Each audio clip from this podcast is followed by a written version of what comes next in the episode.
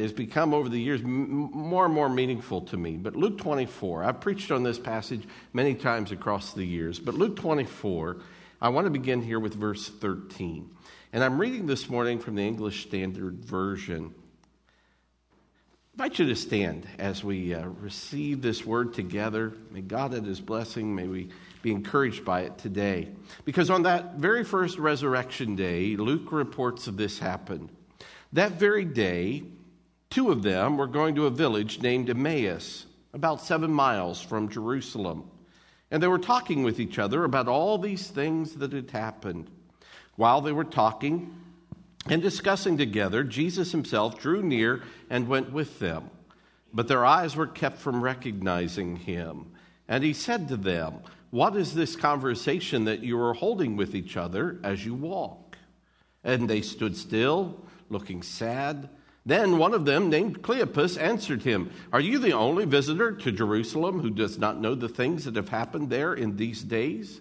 And he said to them, What things? And they said to him, concerning Jesus of Nazareth, a man who was a prophet, mighty indeed in deed and word before God and all the people, and how our chief priests and rulers delivered him up to be condemned to death and crucified him. But we had hoped that he was the one to redeem Israel. Yes, and besides all of this, it is now the third day since these things have happened. Moreover, some women of our company amazed us. They were at the tomb early in the morning and when they did not find his body, they came back saying that they had even seen a vision of angels who said that he was alive. Some of those who were with us went to the tomb and found it just as the women had said, but him they did not see. And he said to them, O foolish ones, and slow of heart to believe all the prophets have spoken. Was it not necessary that the Christ should suffer these things and enter into his glory? And beginning with Moses and all the prophets, he interpreted to them in all the scriptures the things concerning himself. So they drew near to the village to which they were going. He acted as if he were going farther, but they urged him strongly, saying, Stay with us, for it is toward evening, and the day is now far spent. So he went in to stay with them. When he was at the table with them, he took the bread and blessed and broke it and gave it to them. Their eyes were opened, and they recognized him, and he vanished from their sight. They said to each other, Did not our hearts burn within us while he talked to us on the road, while he opened to us the scriptures? And they rose that same hour and returned to Jerusalem. And they found the eleven and those who were with them gathered together, saying, The Lord has risen indeed and has appeared to Simon. Then they told what had happened on the road and how he was known to them in the breaking of the bread. May God add his blessing. Please, you can be seated. I want you to imagine with me that walk to Emmaus. Two men just want to get out of town. Imagine if you had bet everything on Jesus. You, you believed he was the Messiah. He was such a great teacher. He seemed so very close to God. You believed he was God's answer to oppression and violence and was going to restore God's kingdom to the earth. So you followed him. A week ago, crowds were praising him in the streets, but things changed so very quickly. He was soon arrested and beaten, put on trial finally crucified between two thieves. For these two men, it was over. But to make it even worse, some women have apparently concocted a story of an empty tomb and even suggested that he was risen again. And so for these two, it's time to get out of Jerusalem. It's time to, to move on. It's time to walk. Depressed, confused, maybe a little bit afraid. I mean, after all, if the Jewish and Roman authorities had crucified Christ, what might they do with his followers? So these two men head toward the village of Emmaus. Now, the Bible tells us it's about a seven mile trek from Jerusalem, but they're thinking the walk will clear their heads. They can start to get on with their lives. They can figure out what's next. Now, I don't know about some of you, but I suspect that there are a lot of them in this room who like to walk who, who, who, who like the exercise, who, who love the opportunity to go hiking. We have some excellent trails here in the Cleveland area, the Rocky River Reservation right behind the church, uh, the Metro Park system. In a couple of weeks, uh, I'm headed to Gatlinburg, Tennessee. Have you ever noticed that when you hit the trail, it's not uncommon for there to be a sign that, that gives you some instructions, some tips to help you on your journey? It might tell you how far it is, it might tell you where it leads. It's, it's to help you enjoy the walk. The Alaska Department of Fish and Game posted one of these signs on their trail. It was advising hikers and hunters and campers to be on the alert for bears while hiking. It said, We advise, and, and I'm quoting here, we advise that hikers wear noisy little bells on their clothing so as not to stumble on a bear and startle him, and also to carry pepper spray in case of an encounter with a bear. Now that makes sense to me, you know, uh, some bells, uh, some pepper spray. It went on to say, quote, it, it's also a good idea to watch for fresh signs of bear activity. Trail walkers should recognize the difference between black bear and grizzly bear droppings.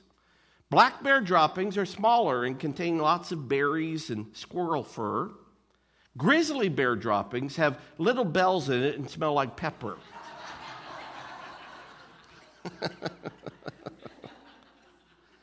now, while these men were, were walking, something unexpected happened. Now, now, you know that they were not interested in talking to a stranger. Can you imagine?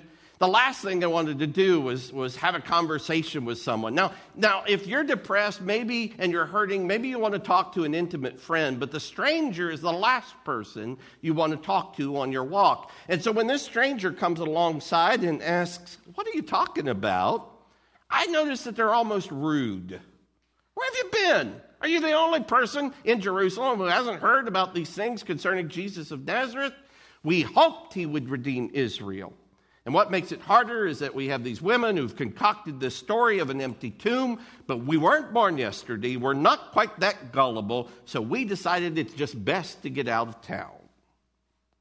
And so these men thought their walk would end in Emmaus. But isn't it interesting that sometimes God has a way of turning us around? I want you to know this morning maybe you come into this place with a preconceived notion that you're going to hear some music and hear a sermon that's way too long, but be aware. Sometimes God shows up. And this morning, this journey may not end like you thought it would. I'm glad to tell you this morning that the stock market is up. We uh, have been told that uh, we just enjoyed the uh, first quarter, the best first quarter in the stock market since 1998. But I also want you to know that since uh, for 2,000 years, people have never gathered together to say the stock market has risen, it's risen indeed. Because you and I know that that could all fall tomorrow. The economists and politicians tout employment figures. More people working than ever before. Yet we do not declare employment has risen. It has risen indeed. No, that is not our creed. This is what we believe. This morning, for 2,000 years, people have come together to proclaim that two men, as they were walking to Emmaus, that while they talked to a stranger, after he explained the scriptures to them and broke the bread for them, their eyes were opened. They saw Jesus, they knew he was alive, and so they found themselves turning around as they discovered this one amazing, astounding, beautiful truth. He is risen, they said. And they went to the others back in Jerusalem. They ran back to Jerusalem and proclaimed, He has risen indeed. Now, that word indeed, I want you to think about that for a moment. Other translations render it, It's true, it's true. In other words, there was a premise, there was a presupposition that he had not risen, that he was not alive that he was in the tomb. But these two men discovered, to their intense surprise, he really is alive. He is risen indeed. I want you to know that 2,000 years ago, they knew all about death. They knew what it was like, they, they knew what it meant. The ancients knew that dead is dead. But they also knew that the strangest thing happened Jesus, who had died, began to appear to people, to responsible people, to people who weren't crazy, to Mary Magdalene in the garden, to the disciples, to these guys on the road to Emmaus.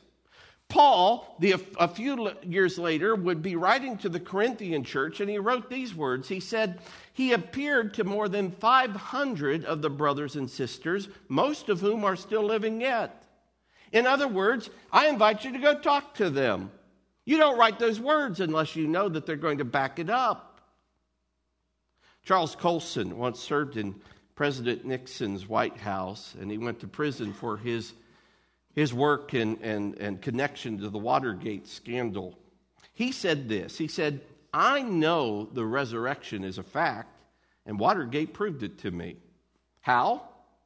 Because 12 men testified that they had seen Jesus raised from the dead. They proclaimed that truth for 40 years, never once denying it. Every one of them was beaten or tortured, stoned, put in prison. They would not have endured it if it weren't true. Watergate embroiled 12 of the most powerful men in the world, and they couldn't keep a lie for three weeks. You're telling me 12 people could do it for 40 years? That's impossible. You see, there's only one explanation that accounts for an overnight transformation of an impoverished, confused, frightened little group of people into a courageous, emboldened community that would sacrifice everything and anything, including their lives, to turn a world upside down. And that is this they actually believed He is risen, He is risen indeed. So here's the question for us this morning if he really got up out of that tomb, if he really is alive, what does it mean for us? What does it mean for you? One of the things it seems to me that that means is that your past is not unforgivable. Your past is not unforgivable. Now, I've preached on this passage for many, many years, but all of a sudden I saw something that I'd never seen before. I noticed that when these two disciples raced back to Jerusalem to give their report, they announced that he has risen indeed, and then they said this He has appeared to Simon. I thought, well, wait a second there. That's rather curious. Who was Simon, of course? Well, it's Simon Peter. Peter was the, the, the Peter was the uh, nickname that Jesus had given Simon. It meant, ironically, rock. How did they know that he appeared to Simon? The only thing I can figure is that the resurrected Jesus had told them he had appeared to Simon. But why Simon Peter? Well, you remember what Peter had just done. He swore that he would never deny Jesus, but he denied him three times. Simon was a complete and utter failure, and yet Jesus appeared to him. That's a reminder to me. You see, our sin does not get the last word. Your past, no matter how reprehensible, is not unforgivable. There's nothing you can do. There's no matter what you've done, Christ's sacrifice on the cross covers it. The Apostle Paul said, You see, at just the right time, while we were still powerless, Christ died for the ungodly. That's, that's you, that's me. But God demonstrates his own love for us in this that while we were still sinners, Christ died for us.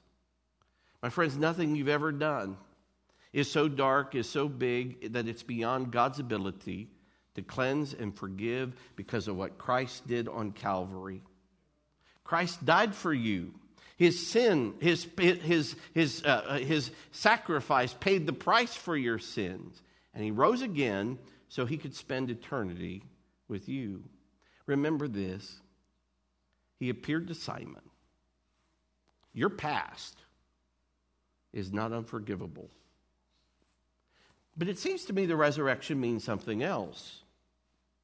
It means that there is a power available like none other. In Ephesians, Paul writes in chapter 1, listen to this. He says, I pray, and I love the wording here because it harkens back to what we see in Luke 24. I pray that the eyes of your heart might be enlightened, in order that you may know the hope to which he has called you, the riches of his glorious inheritance in his holy people, and listen to this, in his incomparably great power for us who believe. That power is the same as the mighty strength he exerted when he raised Christ from the dead and seated him at his right hand in the heavenly realms. So, the power that raised Christ, Paul says, I would pray that you would know that power in your life. In fact, in Philippians chapter 3, verse 11, Paul takes this very personally to himself. He says it simply I want to know Christ and the power of his resurrection. He says, My prayer in my own life is that I would know Christ and know the power of his resurrection in me. And so, the question that I've been grappling with, and I ask you, is do you know that power this morning in your life? Here's the point it's not a question then of whether or not God will give you his power, he will. It's not a question whether you have access to his power. You do. It's not a question or whether or not you are able to live in his power. You can. The question is do you this morning know that power? Do you know it personally and really? You know, one of the observations I would make is that there are way too many people who live as Christians. They, they put their faith in Christ. They believe something happened maybe 2,000 years ago in history. They have a hope of something might happen when I die. But in the meantime, while they're living here on this earth, too many Christians live with a sense of, of, of fatigue. They live with a sense of defeat. But they don't realize the power they already have. All Paul says, I want to know Christ and the power of his resurrection. Earlier this week, I posted on Facebook this. I simply said, Help me out a little, because I need a lot of help, but I said, Help me out a little, fill in this phrase. And then I said, By the power of God, I. And I got over 70 responses just like that in just a couple of hours. I want to just share some of those with you as testimonies to this power. By the power of God, I will love others regardless of their faults. By the power of God, I'm going to treat others as God has treated me. By the power of God, I am able to forgive. Boy, that was a, that was a common theme a lot of woundedness, a lot of hurt. By the power of God, I can forgive others. By the power of God, I have gotten through the darkest times of my life. By the power of God, I've beaten addiction. Praise Him. By the power of God, I have overcome things I never imagined would be part of my story. By the power of God, I stand. By the power of God, I've been healed. By the power of God, I am saved. And on and on and on. A century ago, there was a man named Charles Steinmetz, and he worked for General Electric. Charles was a, a, an absolute genius. He knew every detail of every part of every machine that was operating in those days. And when he retired, when he left the company, sometimes they were just clueless about what to do when something broke down in the plant. And so, because they had learned to depend on him so heavily. Well, one time they had a malfunction that nobody could solve, and so they called him up. And he came in and he looked at the machine for five minutes. He took out a piece of chalk, marked an X on the defective part so that they could replace it, and he went home. Five days later, they get a bill from Charles Steinmetz for $10,000. It, it, was an incredible sum even in those days, especially thinking that it was just for five minutes. So they thought, well, let's have him itemize his bill. So they asked him, Would you please just itemize your bill? They thought that might change his tune.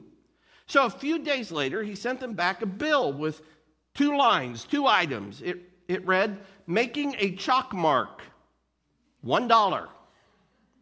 Knowing where to put it, $9,999. What do I do in my life when things break down?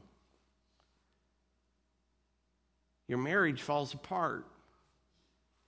You mess up as a parent.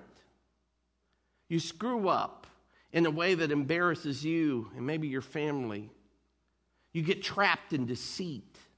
You get greedy and destroy your business, or you get hooked on addiction, and the end is humiliation. Who do you call? Jesus. Know his power. He is risen indeed. But the resurrection means something else too. The resurrection means that your future is not at risk. You know, no matter what happens, when you follow Jesus, your future is not up for grabs. One of my favorite characters in history, and some of you know this, is Winston Churchill.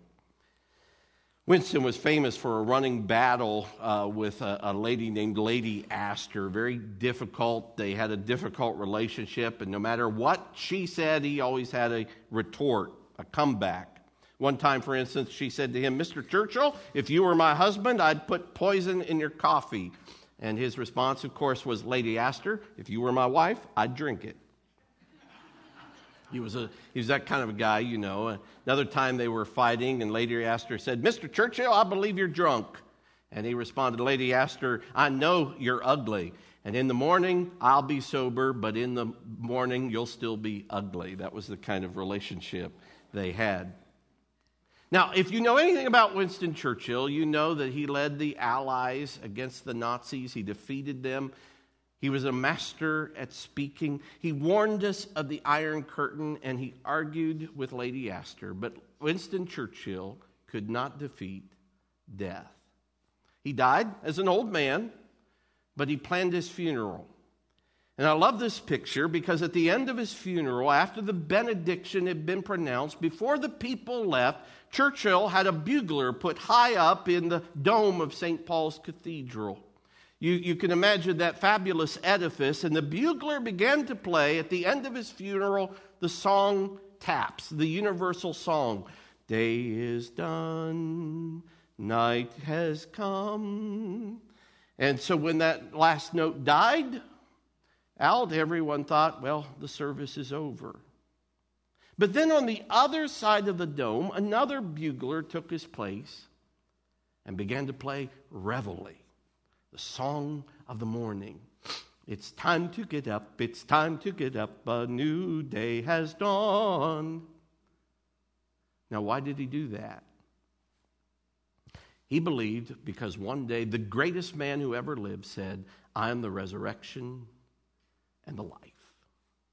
Now, Churchill was a remarkable guy. He was a hero for the ages. But Churchill never once said, I am the resurrection and the life. Only Jesus said that. We don't like death. When someone dies, we, we use all kinds of euphemisms. We say he passed or She's no longer with us. We don't like the word death. When, when you're lying in a casket, I want you to think about this. What is it that you want people to say? Oh, she was a, a, a godly person. He was a committed husband. He loved his kids. When they walk past my casket, I want them to say, Look, he's moving. That's what I want to hear. But but we don't know how to handle death. But I want you to know Jesus does. Does death make Jesus nervous? Not a bit. Why? Because he's died, went through it, conquered it. John 11 reminds us Jesus' words I am the resurrection and the life. He who believes in me will live, even though he dies, and whoever lives and believes in me will never die. Jesus says, Because I have conquered death, you too can conquer death. He has already taken on himself the worst that death can do, and he beat it. He is risen. He's risen indeed. So the question becomes then how do we get to be a part of that resurrection? Now, the truth is, in our culture, people have a lot of misinformation about this. But let me give you some plans that are out there. One plan is, to be quite honest, just be perfect.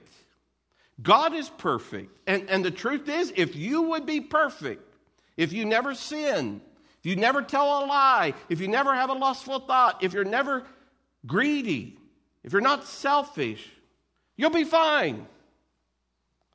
But most of us, all of us, well, we haven't done so well in that department. Truth is, we need another plan. Some people think, well, I just need to be good enough. I, I, believe there's a God. I believe there's life after death.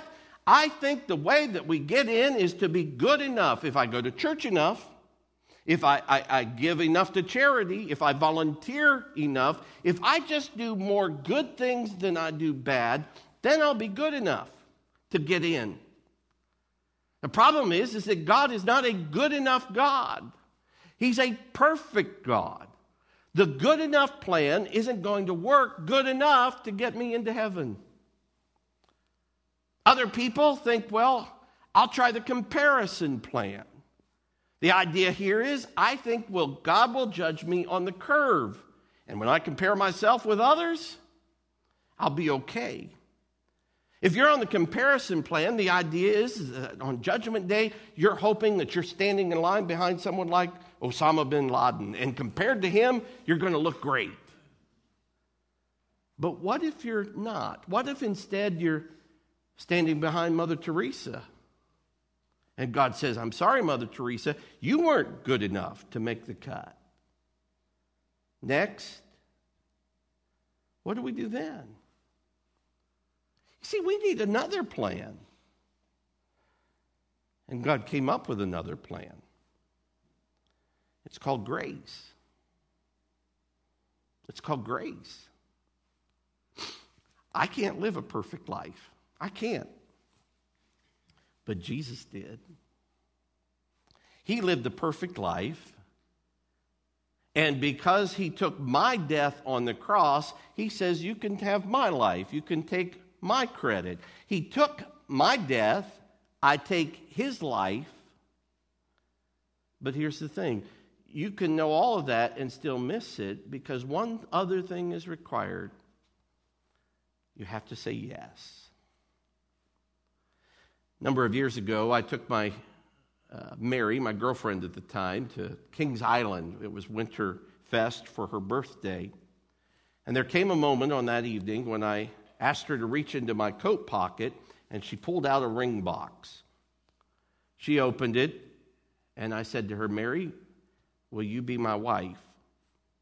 She asked if the, the ring was real, and after I told her, yes, it was, she agreed and said yes, she would marry me. Now, what you need to know is this morning is our day. And it is real. There's a bloodstained cross, an empty tomb, a risen Savior. And God has done all of this for you. And Jesus God says, Will you be my child? I'll be your guide. I'll be your friend. I'll be your Savior. I'll be your Lord. But you have to receive the gift. You have to acknowledge, yes, I need a Savior. Thank you for saving me through the cross and the resurrection, and help me the rest of my days through the power of the resurrection to live my life for you. So, my friends, are you headed back to Jerusalem? This is your day.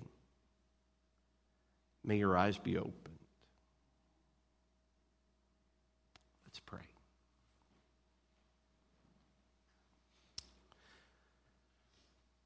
Lord, it was in the breaking of bread that the reality of the resurrection became so real to these disciples. I think, Lord, that when they saw the nail pierced hands of the one who was sharing the bread with them, as their hearts stirred with what you taught them through the scriptures, they suddenly realized, Lord, how good you were. They suddenly realized their eyes and hearts were open to the idea that, Lord, you were really alive and you had come to have relationship with them.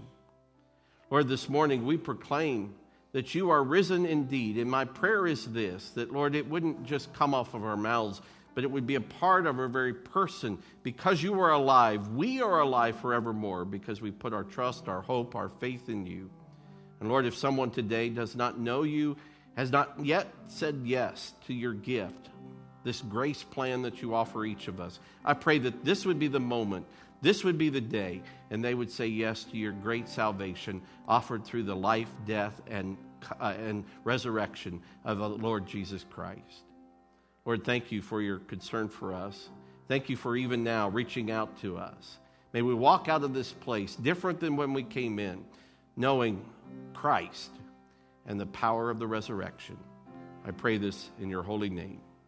Amen.